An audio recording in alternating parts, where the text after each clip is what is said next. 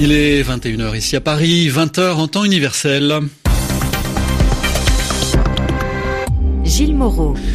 Bonsoir à toutes et tous. Sylvie Berruet est avec moi pour présenter votre journal en français facile. Sylvie, bonsoir. Bonsoir Gilles, bonsoir à tous. Dans l'actualité, le dossier du nucléaire iranien et les sanctions américaines, pas de changement dans l'immédiat.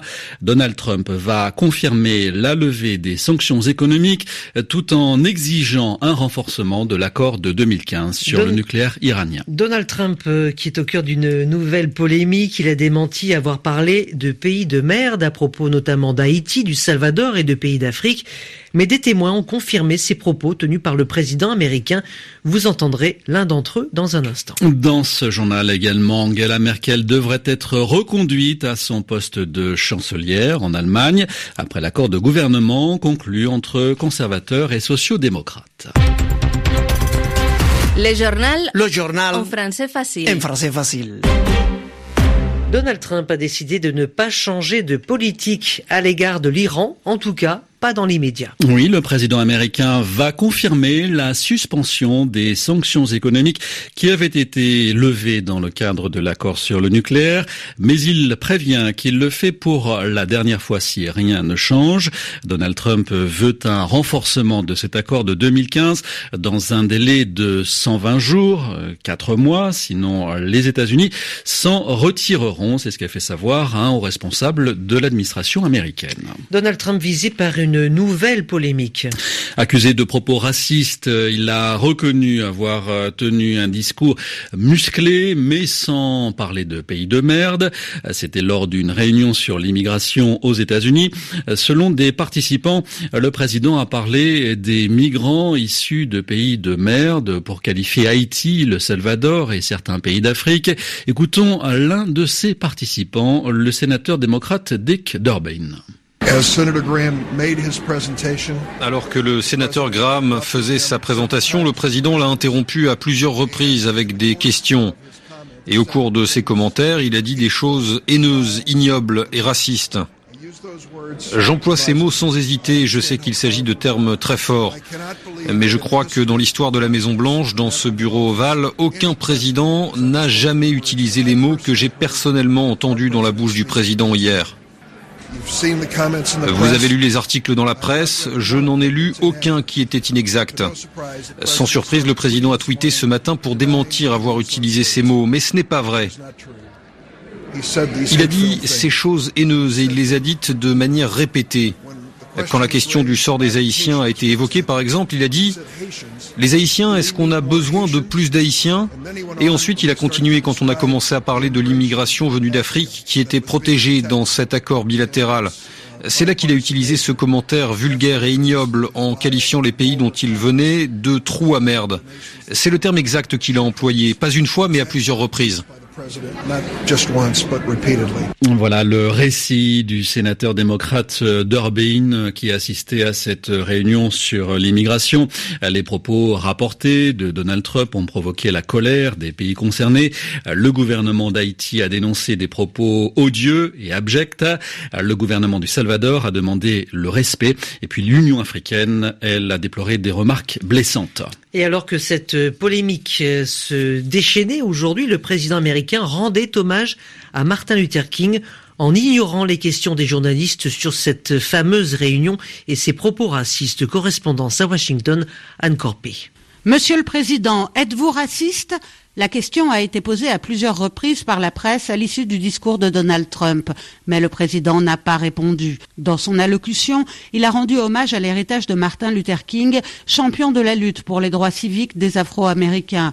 Donald Trump a lu son discours et s'est bien gardé d'improviser comme il le fait régulièrement. Il a notamment déclaré Quelle que soit notre couleur de peau et notre lieu de naissance, nous sommes tous égaux.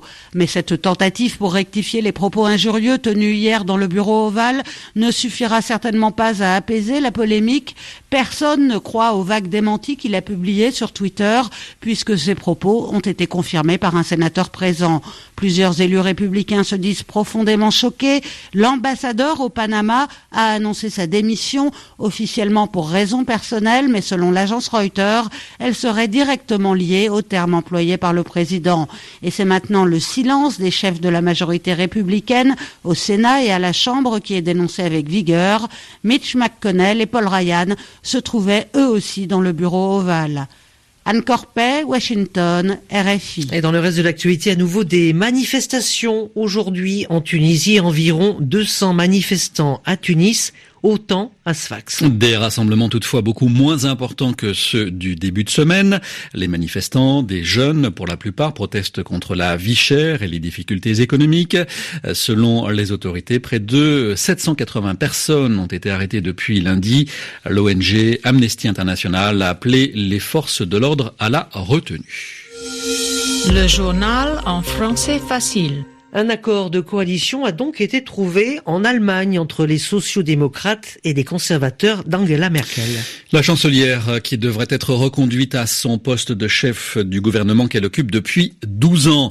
Mais cet accord de principe va être suivi de négociations détaillées et être ratifié, confirmé par la base des sociaux-démocrates. Écoutons à ce propos les explications d'un spécialiste de l'Allemagne, Johan Chapoutot, professeur d'histoire contemporaine à la Sorbonne. C'est une défaite en rage campagne euh, des euh, conservateurs chrétiens sociaux bavarois qui sont très attentifs à la souveraineté euh, monétaire allemande et qui estiment que l'euro est un jeu de dupes où l'Allemagne a tout à perdre, ce qui est archi faux, mais bon, en tout cas, c'est une croyance ultra-nationaliste qui est cultivée par les, par les Bavarois. Maintenant, la formulation de, de ce préaccord, hein, qui est absolument liminaire, reste très vague et euh, il faudra voir très concrètement ce que ça va donner dans euh, les négociations du, du, du, véritable contrat de coalition.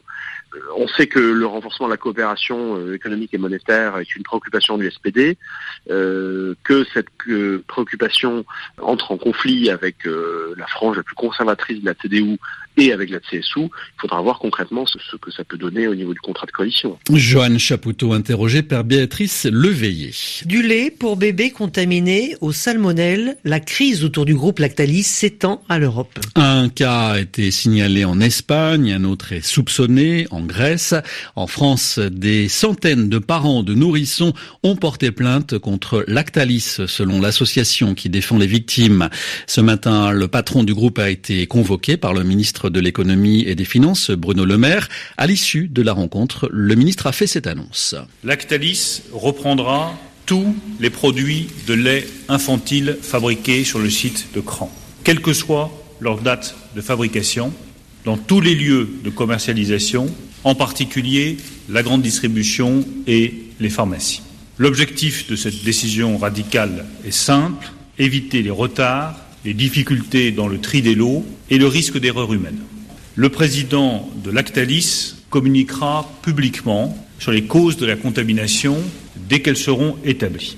Lactalis fera ensuite tous les investissements nécessaires sur le site de Cran pour garantir la sécurité sanitaire du site et éviter que ne se reproduise une telle contamination.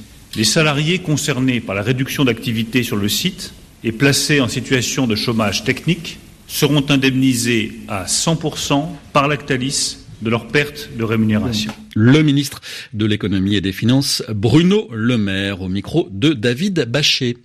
Après avoir passé plus de trois ans en détention en prison provisoire, Hassan Diab, le principal suspect de l'attentat de la rue Copernic à Paris, est maintenant libre. Les juges chargés de l'enquête ont en effet prononcé un non-lieu en faveur de ce ressortissant libano-canadien et ordonné sa libération immédiate.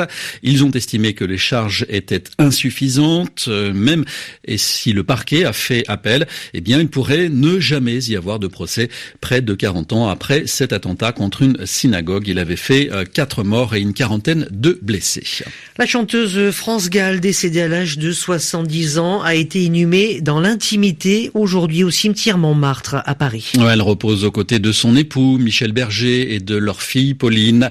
Euh, seule sa famille et ses amis proches euh, étaient présents. Parmi eux, l'actrice Carole Bouquet, la chanteuse Jane Birkin et l'écrivain Jacques Attali. Plus loin, des centaines d'admirateurs de France Gall étaient regroupés à l'extérieur du cimetière. Voilà, c'est la fin de votre journal en français facile à retrouver sur notre site internet à la page RFI Savoir. Bonsoir à tous, bonsoir Sylvie. Bonsoir. Bonne année 2018.